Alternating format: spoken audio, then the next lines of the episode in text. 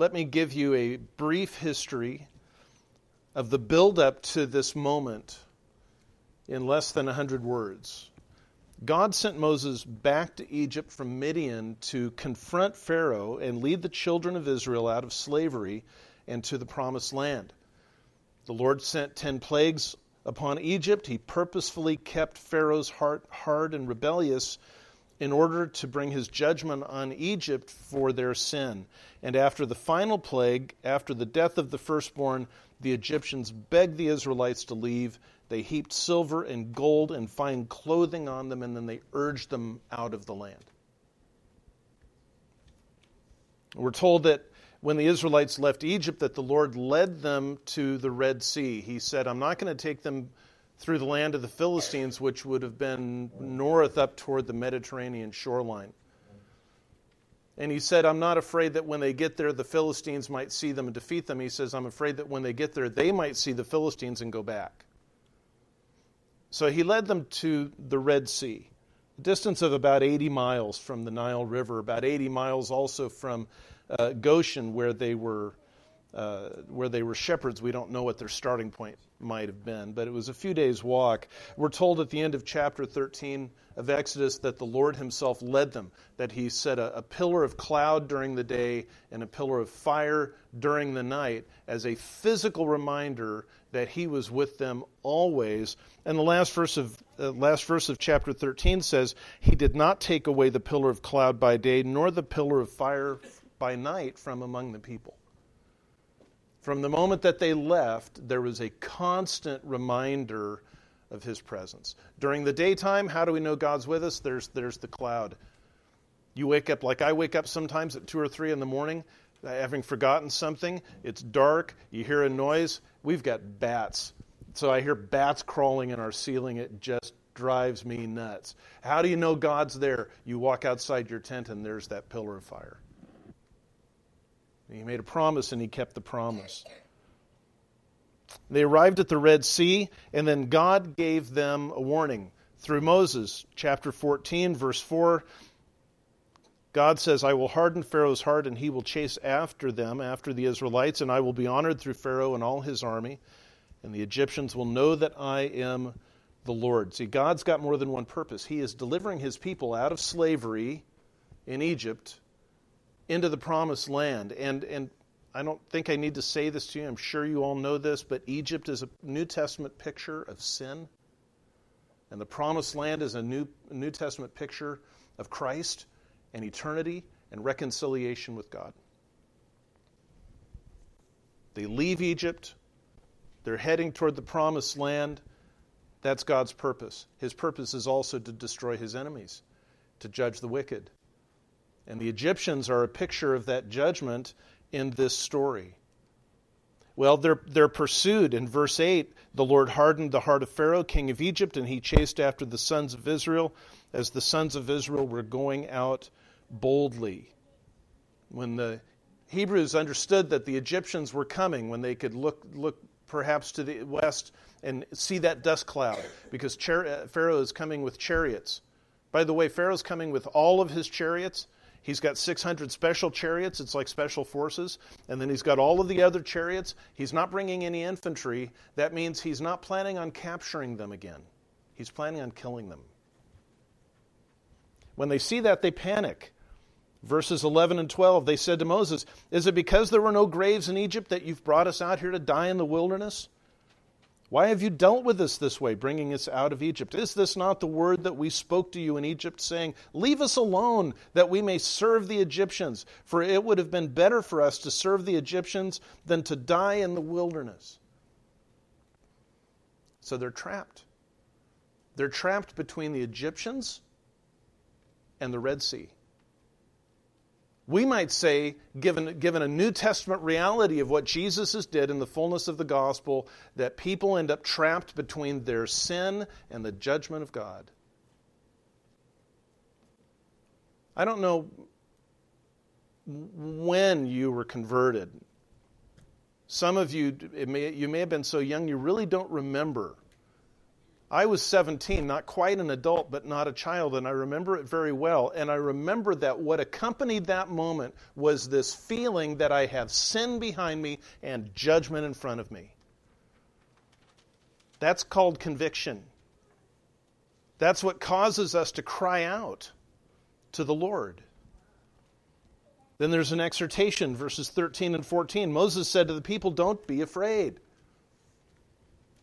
Stand by and see the salvation of the Lord, which he will accomplish for you today. The Egyptians whom you have seen today, you will never see them again. The Lord will fight for you while you keep silent. And then the Lord makes a promise to Moses, and I love how he opens it up in verse 15. The Lord says to Moses, Why are you crying out to me? Moses says to the people, Stop panicking. And on the inside, it seems that Moses is panicking. But Moses isn't accusing. Moses is praying. Moses is appealing. And what does the Lord say? I've heard your prayer. I am going to make a way. You're not going to cross on your knees. You're not going to cross through prayer. You're going to get up and trust me. As for you, lift up your staff and stretch out your hand over the sea and divide it, and the sons of Israel shall go through the midst of the sea on dry land. As for me, Behold, I will harden the hearts of the Egyptians so that they will go in after them, and I will be honored through Pharaoh and all his army, through his chariots and his horsemen. Then the Egyptians will know that I am the Lord when I am honored through Pharaoh, through his chariots and his horsemen. That word honored in the New American Standard, most versions have something like glorified or gain glory, and it's the word glory God says, I'm going to be glorified by delivering my people through the Red Sea. I am going to be glorified through the, the destruction of the wicked. And then he protects them. Verse 19 The angel of the Lord, who had been going before the camp of Israel, moved behind them. And so that they would know that that happened, the pillar of cloud moved from in front of them to behind them on the side of the enemy. The effect of this is that it came between the camp of Egypt and the camp of Israel, and there was the cloud along with the darkness, yet it gave light at night. So the one did not come near each other all the night. I, I, think that the impact of there was the cloud along with the darkness, yet it gave light, means that on the Egyptian side of that pillar, it is absolutely black. But on the Israel side of that pillar, it's light. Can, can God take one pillar and have one side of it be dark and the other light? Absolutely. And by the way, do you, do you notice how often God says, I will here? I will, I will, I am going to, I will? That's a key. Then there's deliverance. Verse 21 Then Moses stretched out his hand over the sea, and the Lord swept the sea back by a strong east wind all night, and turned the sea into dry land, so that the waters were divided.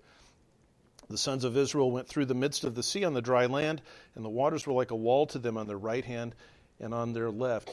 Uh, we don't know exactly where they crossed the Red Sea. We have some idea that it was toward the north end, where it looks like kind of a big cul de sac. And at that point, it's between 5 and 10 miles from one side to the other with an average depth of 40 feet. They're crossing through on dry land with 40 foot walls of water. If I remember correctly from what I, from what I looked at a day or two ago, the Spencer Dam was about 27 feet high, and the wall of water that came out when it collapsed was 11 to 15 feet. They've got 40 foot walls of water. Five miles, 10 miles worth not three quarters of a mile worth. And then there's judgment. Verse 23 Then the Egyptians took up the pursuit, and all Pharaoh's horses, his chariots, and his horsemen went in after them into the midst of the sea. At the morning watch, the Lord looked down at the Egyptians through the pillar of fire and cloud and by the way, I, th- I, think that what that means, he looks down through the pillar of fire and cloud, isn't that the pillar of cloud lifted and they saw the Israelites going. I think what it means is that that pillar moved with the Israelites. And the Egyptians just kept pressing. The Lord looks down through it, and it says, He brought the army of the Egyptians into confusion. Then it says, He caused their chariot wheels to swerve, and He made them drive with difficulty, so that the Egyptians said, Let us get out of here. Let us flee Israel. For the Lord is fighting for them against the Egyptians. We give up. We're out of here. We can't win this. What are we doing here? Turn around. Go back. And then the Lord says to Moses, Stretch out your hand again over the sea, so that the waters may come back over the Egyptians, over their chariots, and over their horsemen. And so Moses stretched out his hand over the sea. The sea returned to its normal state at daybreak, while the Egyptians were fleeing right into it. Then the Lord overthrew the Egyptians in the midst of the sea. Their waters returned and the, covered the chariots and the horsemen, and even Pharaoh's entire army, the army that had gone into the sea after them. Not even one of them remained. I, probably most of you, or many of you, took the drive up toward Niobrara after that flood in March and saw what a wall of water 11 or 15 feet high did.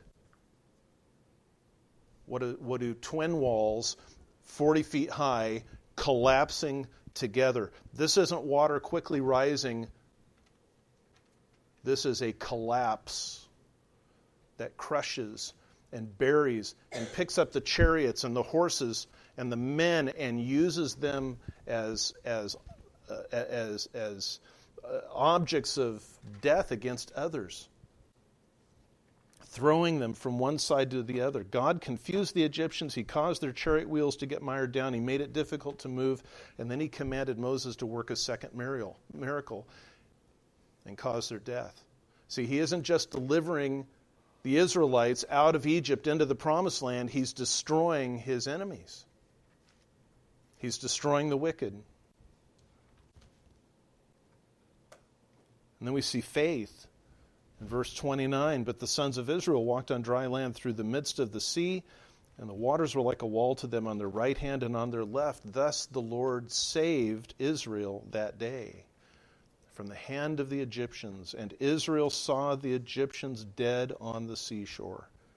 When Israel saw the great power which the Lord had used against the Egyptians, the people feared the Lord, and they believed in the Lord and in his servant Moses. By faith, we're told in, in Hebrews 11:29, by faith the people of Israel passed through the Red Sea as though on dry land. What was it that their faith accomplished? There's so much that's said about faith today. There's, there's so many books and so many ideas about faith, and you need to exercise your faith, and you need to do this and do that. What was it that their, their faith did? Their faith didn't open up the Red Sea. God did that. Their faith didn't dry that ground out. God did that. What did their faith do? Their faith believed that God would do what he said he would do and acted accordingly. Their faith actually becomes common sense. Because when they see the Egyptians behind them, and when they see that the Lord has opened up a miraculous path for them and then dried it out, dried it out to the point that as those couple of million of Israelites walked through, they raised a dust cloud. It would have taken more faith, quote unquote, to stay than to go. It was the only reasonable thing. To walk down that shoreline, down into the bottom of the Red Sea, and then look at that wide channel God had carved through that valley of water, five miles, ten miles to the other side, and just go there. And in fact, their faith was increased not before they went, but after, when they realized the fullness of what the Lord had done for them. And just to underline this lesson, faith is not inventing things for God to do. Faith is believing that God will do what He has said He will do. It's standing on His promise and refusing to budge.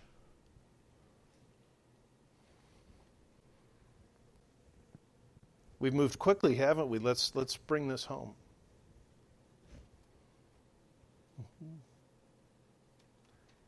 We see that Moses used the same staff to part the sea.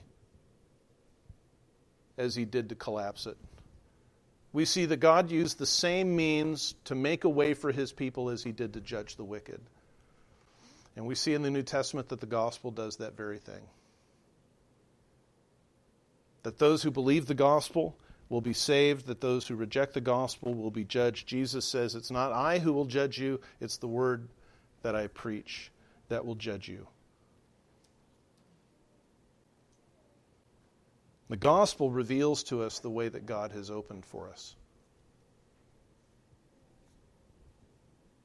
And this is true in every circumstance of life, but it's especially true in the worst circumstance of life. And, and I, I know some of you fairly well. I know some of you a little bit, but I can tell you this the worst circumstance for every single one of you is your own sin. It's being caught between your own sin and the judgment of God. That is the worst circumstance. It's not health, it's not cancer, it's not money, it's not relationships, it's not what's going on politically, it's not what's happening in our schools, it's not the environment, it's eternity. That's the worst circumstance that we have. God has opened a way. That way is not a set of rules, it's not a religion. Jesus says in John chapter 14, verse 6, I am the way and the truth and the life. No one comes to the Father but through me. That's the New Testament version of saying the way has been opened through the Red Sea and nobody gets to the other side except through faith in God. Jesus is the way. The way is not an idea, the way is not a plan, the way is the person of Jesus. We see in, in Exodus that the Israels repented. Now, what I mean by that is they left Egypt. Egypt is a picture of sin. They left Egypt. They set their sights toward what God was going to do. We see that we also must repent, that we turn away from the sin which is behind us, killing us, that's driving us to judgment, and we say, I reject that sin and I want the salvation that the Savior has made possible, that He has opened up for me. We see that they believed. They trusted the Lord's promise. When He opened up the way, they walked down into that dry seabed. And we believe, we trust the promise of God in the gospel. We entrust ourselves to the Savior and to His Word. We know that there's no other way of escaping the judgment of God than that which Jesus has made, and we know that that way leads to absolute deliverance. There is no possibility it can fail.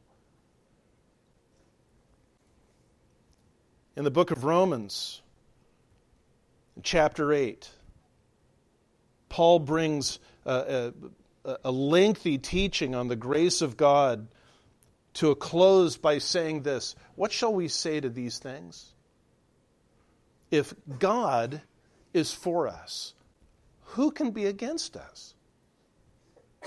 He who did not spare his own son, but delivered him over for us all, how will he not also with him freely give us all things?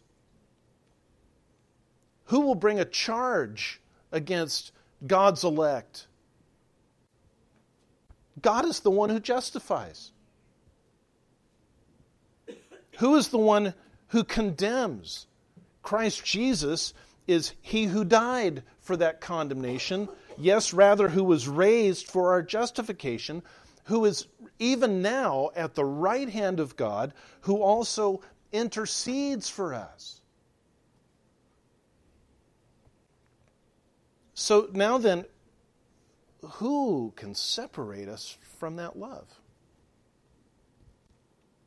Will tribulation or distress or persecution or famine or nakedness or peril or sword? No, those things can't separate us because Jesus has already faced them and overcome them.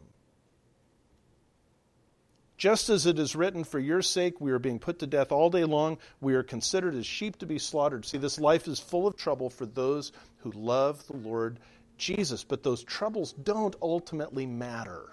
Why? Because in all these things we overwhelmingly conquer. Through him who loved us.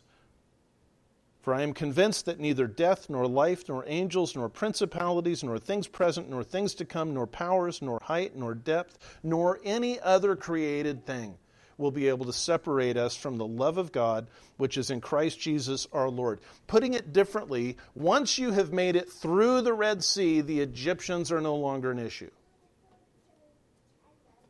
Once you have come into Jesus Christ, the sin that was killing you and the judgment that you faced is no longer an issue. The worst circumstances of your life have been dealt with in the death and the resurrection of Jesus Christ and God's acceptance of you because of that. And nothing else has any eternal significance. Jesus says in John chapter 16, verse 33 These things I have spoken to you so that in me you may have peace. In this world you will have tribulation. But take heart, take courage, I have overcome the world. Peace is in Christ. In the world is tribulation. See, the gospel is not just about how we pass from death to life, it's about how we live now. Jesus has overcome the world. If, if we're in Him, then we share in His overcoming. The gospel is about life from that, that moment on. So, the tribulation you face, the distress you face, the persecution that you face, the hardships, the dangers, and the threats, he's already faced them. He's already overcome them. What about death? He overcame it. The needs of daily life, famine and nakedness, he, he overcame it spiritual forces of wickedness and oppression. He overcame them. How about your present life and circumstances? He overcame it. What about your future? He's overcome the future. And it's all within His hands. Success and achievement, He overcame them. Failure and defeat, He overcame them. What about all the things the Bible never mentions? They're all wrapped up in that phrase, any other created thing. You can, define, you can divide everything that is into God and every other created thing. God created things. That's how everything divides out.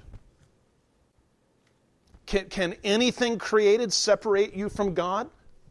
No, not if you're in Christ. Not if you're in Christ. The gospel is not about how you overcome the circumstances that you face. The gospel is about how Jesus overcame every circumstance that you face. And he made a way for you to have peace, not in life, but in something better than life, in him. If you're in Christ, nothing can keep you from him and the peace of knowing him. He will either make a way of escape or he will let you endure if you're not in Christ, then everything still stands squarely against you, and you still have sin at the back and judgment at the front. And if you think you're on the wrong side of the gospel, or if you know somebody on the wrong side of the gospel, then beg them, please, please, please, don't try to come to the Father apart from Christ. The Egyptians tried to cross on their own. If the Israelites can do it, I can do it. And God used what saved his people to destroy his enemies.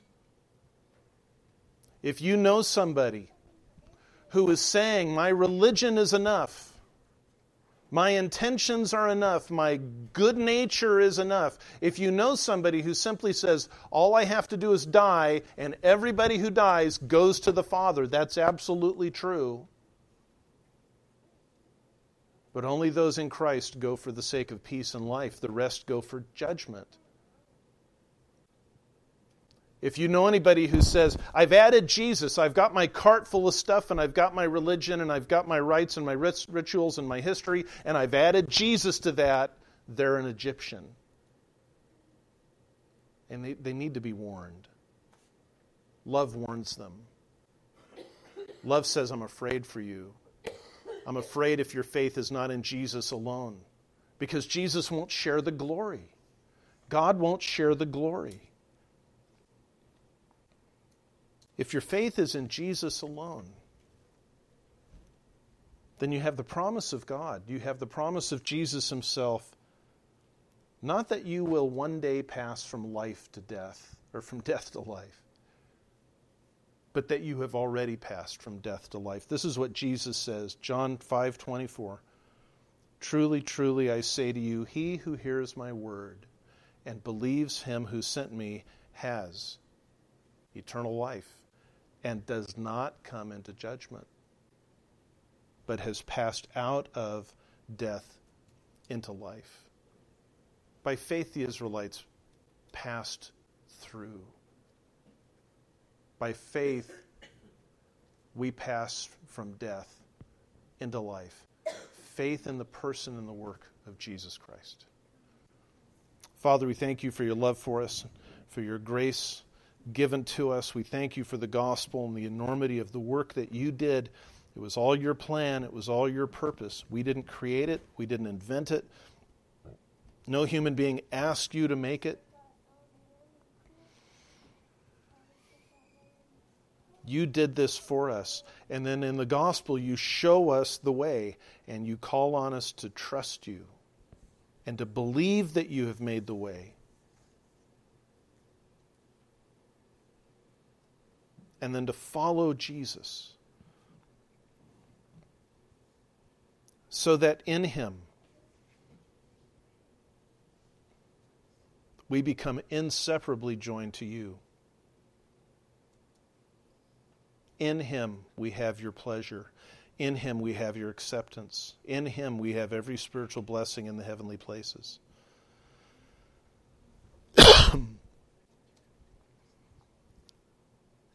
Lord, I ask that your Spirit would press this truth home to us. That we would lay aside any self confidence that we have and that we would cast ourselves entirely under your hands. And Lord, even now, as you bring people to mind who don't know you, would you show us how to pray for them? Would you give us the words to say to them? Would you give us the courage to speak to them? Would you provide the opportunity to speak to them?